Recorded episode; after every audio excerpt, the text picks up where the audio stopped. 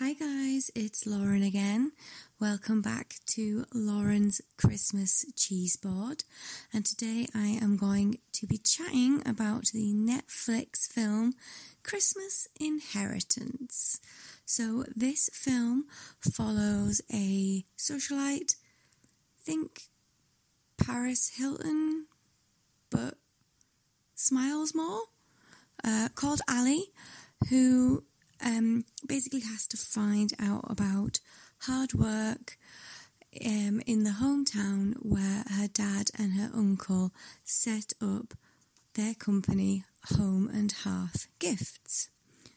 So, when I started this podcast, it was a bit of a joke that I was going to be watching films where it was all going to be big city girl goes to a little town, falls out of love with her big city boyfriend, falls in love with a guy who likes to wear a lot of plaid.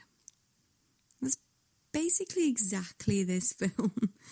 It is exactly it. So she has to go um, to this uh, little town and she can't tell anybody who she is um, she has to go to deliver her dad's Christmas letter to her uncle Zeke. And the story behind this is she goes back to Snow Falls, which is this tiny little town where everything started. She has a hundred dollar budget, which is how much that they had when they started up their company. And she can't tell anybody who she is. She has to go, stick to the budget, and make sure that nobody knows who she is. That way, she doesn't get treated differently because she's like a millionaire heiress. So she goes, she gets there. First problem her dad gives her like a straight hundred dollar bill. It's like, could you not give her anything smaller? How is she going to break into that? She's going to this tiny town and she's going to go, oh yeah, I only got a hundred dollars. Here it is in one note. Who actually has that? It's like, you only see £50 notes if it's your birthday or a big thing. Nobody just really carries them around. He really could have broken it up so she could at least give the poor bus guy a tip. She, in 16 minutes in, she, her suitcase crashes into the taxi, and there we meet Jake, who ends up being her love interest. Um, the things that you find out about this film, you know, her fiance is quite obviously a Republican. He says about how we shouldn't be encouraging should be, we should be encouraging the homeless to earn money and not giving them anything. When Jake gives some money to a homeless guy, who, by the way, is the only homeless guy in this little town. Um, everybody knows him, yet nobody helps him. You've got one homeless person. Nobody could give the guy a job and a room.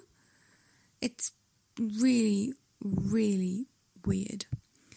Um, Jake also runs the inn that her uncle Zeke owns, so she goes there, and of course, she runs out of money, so then she has to work for him. It's all a pretty standard film.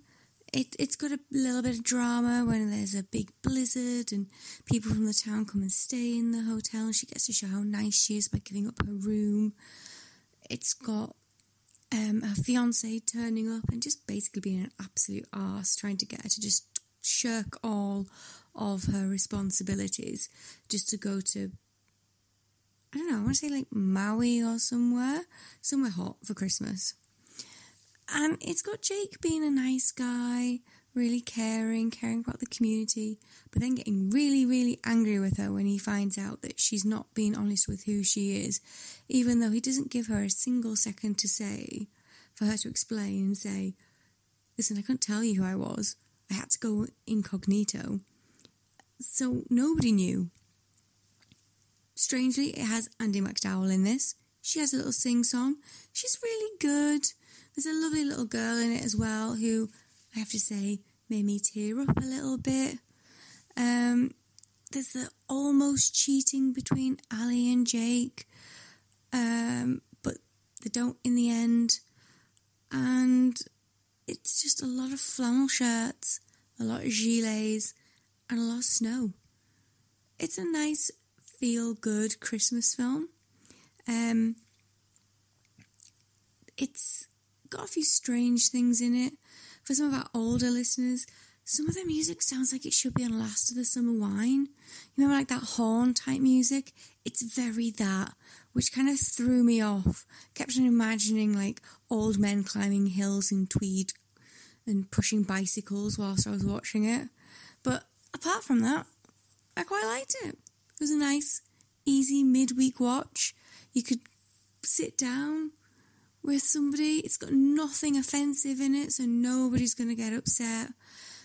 Good for kids. Nothing in there that is going to upset them. You can watch it with your nana. She'll love it. It's great. I'm going to say on the cheese board, it's a it's like a mild cheddar, and I'm going to say that because I had a little cry. It got me where it was supposed to get me. It was nice and easy, and I work in the giftware business, so I found it hilarious that she actually was supposed to be a giftware expert. So I quite like that. I thought that was nice. It made me feel like it could have been me if only I could have blonde hair and a huge amount of money. But, anyways, just a quick short one today. Remember, if you want to follow us, we are on Instagram under his film, her movie. We're on Twitter, his film, her movie podcast. Also, big shout out to the podcast syndicate, which is all of us just getting together, writing about pop culture, films, music, everything. So we'll end today with a little promo about that, but head over to We Are Pod Syndicate uk and have yourself a read. Kill 10 minutes, enjoy, maybe learn something new. You never know. You might go a quiz this year and something might pop up that we've talked about. Anyways, I will be back soon with a, another Christmas cheese board film. Hopefully, it will be the uh, Christmas Prince a new baby one next, which I will be getting in with Ian on that. Gonna sit down, get a watch this weekend. Probably hungover, but it should be good. So until then, bye.